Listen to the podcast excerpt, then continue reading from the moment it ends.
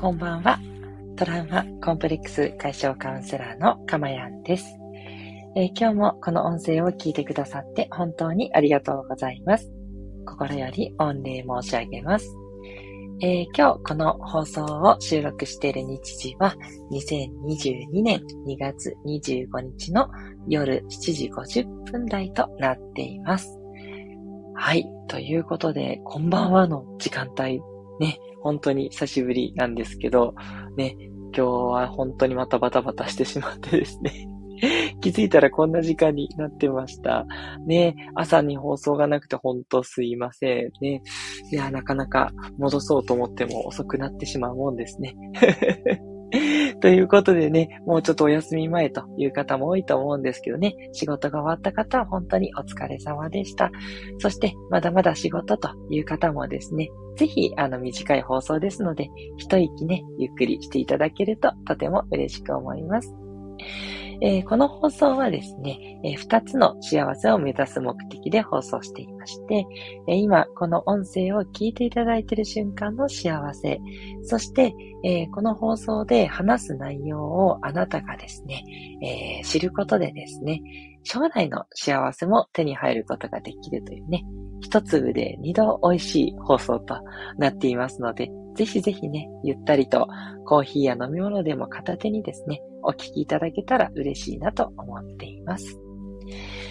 えー、今回は140日目、140回目ということでですね、えー、感情をしっかり感じるというね、幸せになるためにもう欠かせないね、えー、基礎と言ってもいいようなお話を、えさせていただければと思っています。えこれを聞いてくださっているあなたはいかがですか？日々、えー、いろんなことをする中で感情を感じるということはありますでしょうか？もう乾燥しきってて一切ロボットのように毎日を過ごしてるなんていうねことになってないでしょうか？大丈夫でしょうか？ね、やはりですね、あの人間は感情の伴う生き物ですので、幸せをですね、感じるためには豊かな感情を感じる必要があるというふうに思っています。もちろんね、あの、すべての方にそうしろというふうに言うつもりはもちろんなくてですね、あの、もっとね、幸せになりたいなとね、思っている方はですね、感情をゆったりと味わう、ね、そういったことがやはり必要になってくるというふうに思っています。で、子供の頃を思い出してほしいんですけど、ね、これもよく話す話ですけど、子供の頃って好き嫌いがすごいはっきりしていて、すごい感動したり、すっごい嫌な思いをしたり、結構アップダウンが激しかったっていう人が多いんじゃないでしょうか。ね、その好き嫌いの大きいエネルギーがやっぱり必要、大切になってくるんですね。もちろんね、もう大人になった私たちは分別をね、つけて仕事をしたり、人と付き合う必要もちろんあるんですけど、そういったね、大人の対応はしつつですね、ただ、実際心の中には自分の子供がいて、その自分の子供としての気持ちも一緒に持ち合わせるですね、まあそういったチャーミングさがね、あった方が、やっぱ人生より豊かになりますし、きっとね、楽しいものになると思うんです。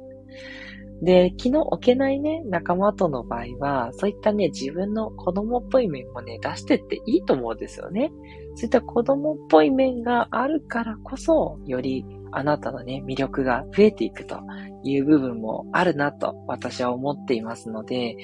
なんだろうな、未熟だとか、なんかちょっと幼稚で恥ずかしいとかあると思うんですけど、そういった面を見せてもらった方が、相手もね、心を開いてもらってるなっってやっぱ思われやすいので、ぜひぜひね、この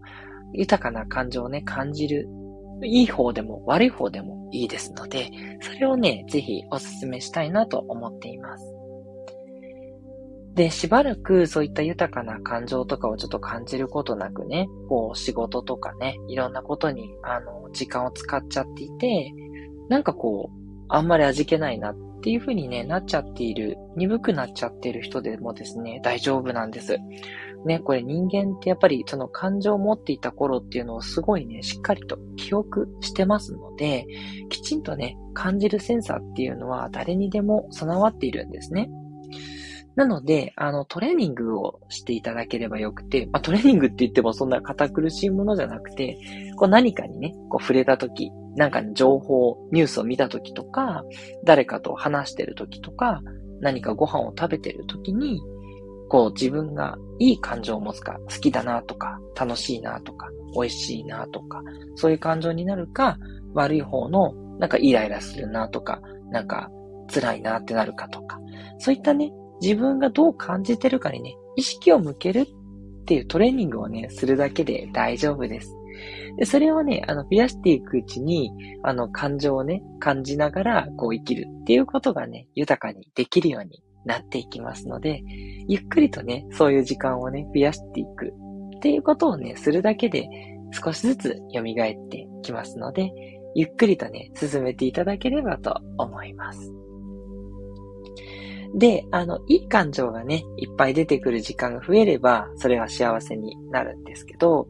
では、悪い感情がいっぱい出てくるようになってしまった場合はどうしたらいいかっていうことですね。まあ、悪い感情、いろいろありますけど、まあ、怒りとか、あと焦りとか、あと無価値観とかですかね。はい。なんか自分なんてこう、何してるのか意味がよくわからないとか、ね、いなくてもいいんだって思っちゃったりとか、うん、そういう気持ちとかもあったりすることに気づくかもしれないんですよね。で、その悪い感情もですね、ぜひしっかりとね、感じていただきたいなって思います。もちろんね、怒りとか焦りにかまけて、それをこう言葉に出したりね、周りの人に伝えてしまうと、ちょっと周りの人もびっくりしてしまうので、それは控えた方がいいんですけど、自分の中に怒りの感情とか悲しみの感情が出てきたことを抑えないようにしてほしいんですね。これ抑えてしまうと、やっぱりまたムクムクって出てきて、でまた抑えてってやってると、どんどんどんどんね、これ膨らんじゃうんですよ。なので、あの、王様の耳はロバの耳じゃないんですけど、あの、このね、怒りとか悲しみとか焦りとかの気持ちをどんどんね、出しちゃった方がいいです。しっかりとね、感じるっていうことがすごく、えー、スッキリさせるのに必要ですね。しっかりそういった怒りとかの感情を感じてですね、ああ、もう自分ほんとイライラしてるな。ほんとイライラしてる。うん、イライラだ。これはイライラだっていう感じでね、もうしばらく数分間じーっと感じてください。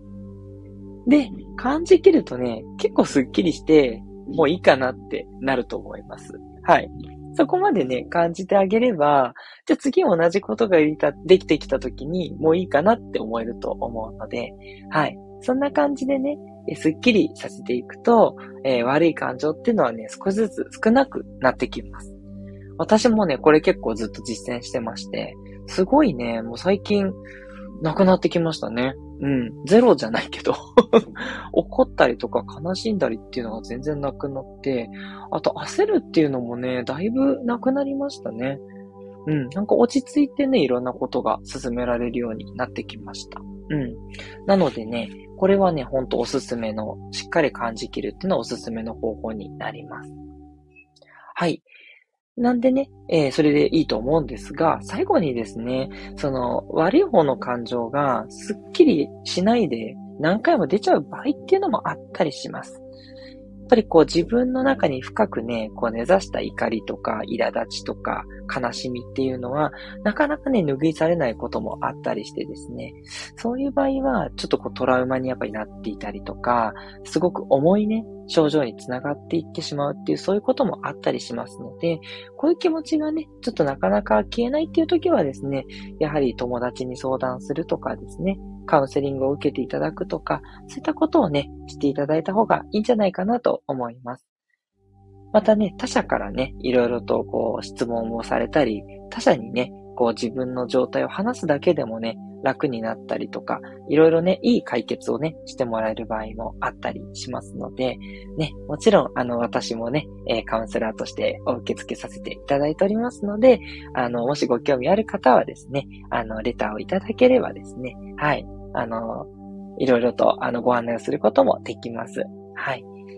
ということでね、あの、まあ、オンラインの場合は私やってますし、あのね、オフラインの場合はお近くのね、あの、そういった、えっ、ー、と、心療内科とかですね、そういったところを、えー、受けていただくというのも一つあったりします。はい。なかなかね、メンタルの方にね、受診するっていうのは勇気がいることかもしれないんですけど、最近はですね、すごい敷居もそんなには高くなくて、結構さらっといけてしまう感じです。私も精神科とか行ったことあるんですけど、そんな全然、なんかこう、ね、すごく重い症状じゃないといけないかってそんなことはなくて、うん、軽い状況でもしっかりとね、先生は相談に乗ってくれる方が多いと思いますので、ぜひね、一歩勇気を出して行っていただけたら嬉しいなって思います。ね。ということでね、今日は感情をしっかり感じるというね、えお話をさせていただきました。いいね、感情の方はしっかり感じてより幸せが増えていくと思います。悪い感情はしっかり感じきるとなかなか感じなくなってくるので、やっぱり幸せが増えていきます。で、悪い感情がなかなかスッキリしない場合は、あの、お友達相談するか、カウンセラーをね、頼るっていうのも一つの方法ですよ、ということをお伝えさせていただきました。はい。いかがでしたでしょうか？今回の放送いいなと思った方はですね、ぜひいいねですとか、ね、えー、グッドのボタンを押していただけたらとても嬉しいです。トラウマコンプレックス解消カウンセラーのかまやんでした。ではまたお会いしましょう。